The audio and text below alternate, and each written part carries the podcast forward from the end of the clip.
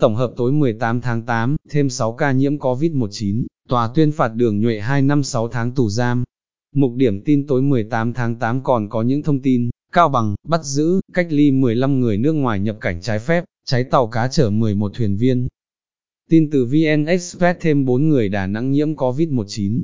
Bộ Y tế chiều 18 tháng 8 ghi nhận 6 ca COVID-19, trong đó 4 ca Đà Nẵng, 2 ca nhập cảnh được cách ly ngay, nâng tổng ca nhiễm lên 989.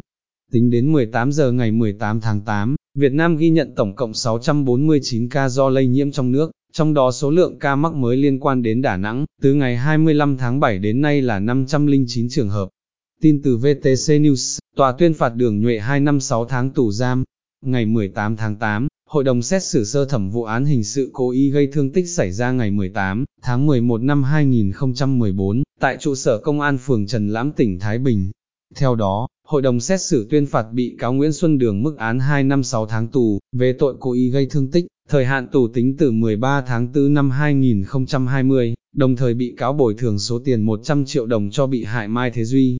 Trước đó, khoảng 8 giờ ngày 18 tháng 11 năm 2014, tại phòng tiếp dân của trụ sở công an phường Trần Lãm, thuộc tổ 9 phường Trần Lãm, tỉnh Thái Bình, Nguyễn Xuân Đường và bà Đinh Thị Lý xảy ra cãi nhau. Thấy vậy, anh Mai Thế Duy là con trai bà Lý vào can ngăn thì bị Nguyễn Xuân Đường, dùng tay trái đánh vào mặt anh Duy khiến nạn nhân bị gãy xương hàm, tỷ lệ tổn thương cơ thể do thương tích gây nên là 15%. Tin từ Việt Nam Plus, Cao Bằng, bắt giữ, cách ly 15 người nước ngoài nhập cảnh trái phép. Lực lượng chức năng đồn biên phòng Đàm Thủy Cao Bằng cho biết, trong các ngày 16, 17 tháng 8, đơn vị liên tiếp phát hiện, bắt giữ 15 đối tượng có quốc tịch nước ngoài nhập cảnh trái phép, vào Việt Nam qua khu vực xóm Khuẩy Kỳ, xã Đàm Thủy, huyện Trùng Khánh, tỉnh Cao Bằng. Các đối tượng khai nhận, nhập cảnh trái phép, vào Việt Nam với mục đích làm thuê cho các công ty có chủ là người Trung Quốc, tại thành phố Hà Nội, Quảng Nam và một số tỉnh phía Nam.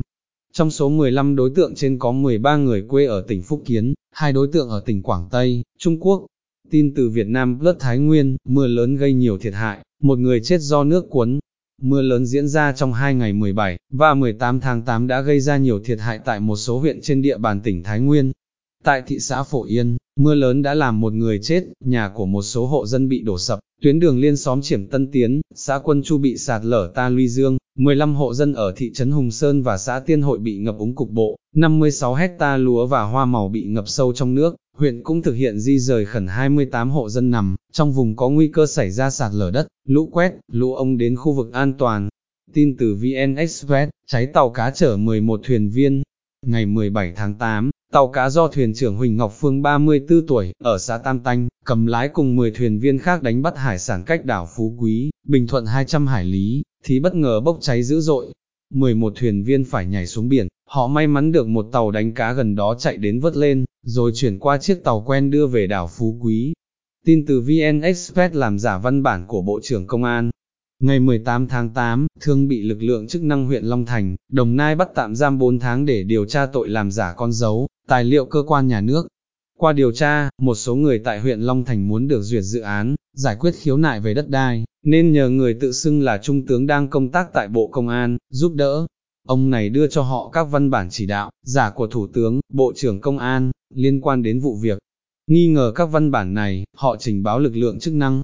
Khám xét nơi ở của thương tại Bình Dương, lực lượng chức năng thu giữ bốn mộc tròn, dấu đỏ đã đóng vào các văn bản trên, bằng tiến sĩ, bằng bác sĩ đa khoa mang tên thương cùng nhiều loại giấy tờ, tài liệu liên quan.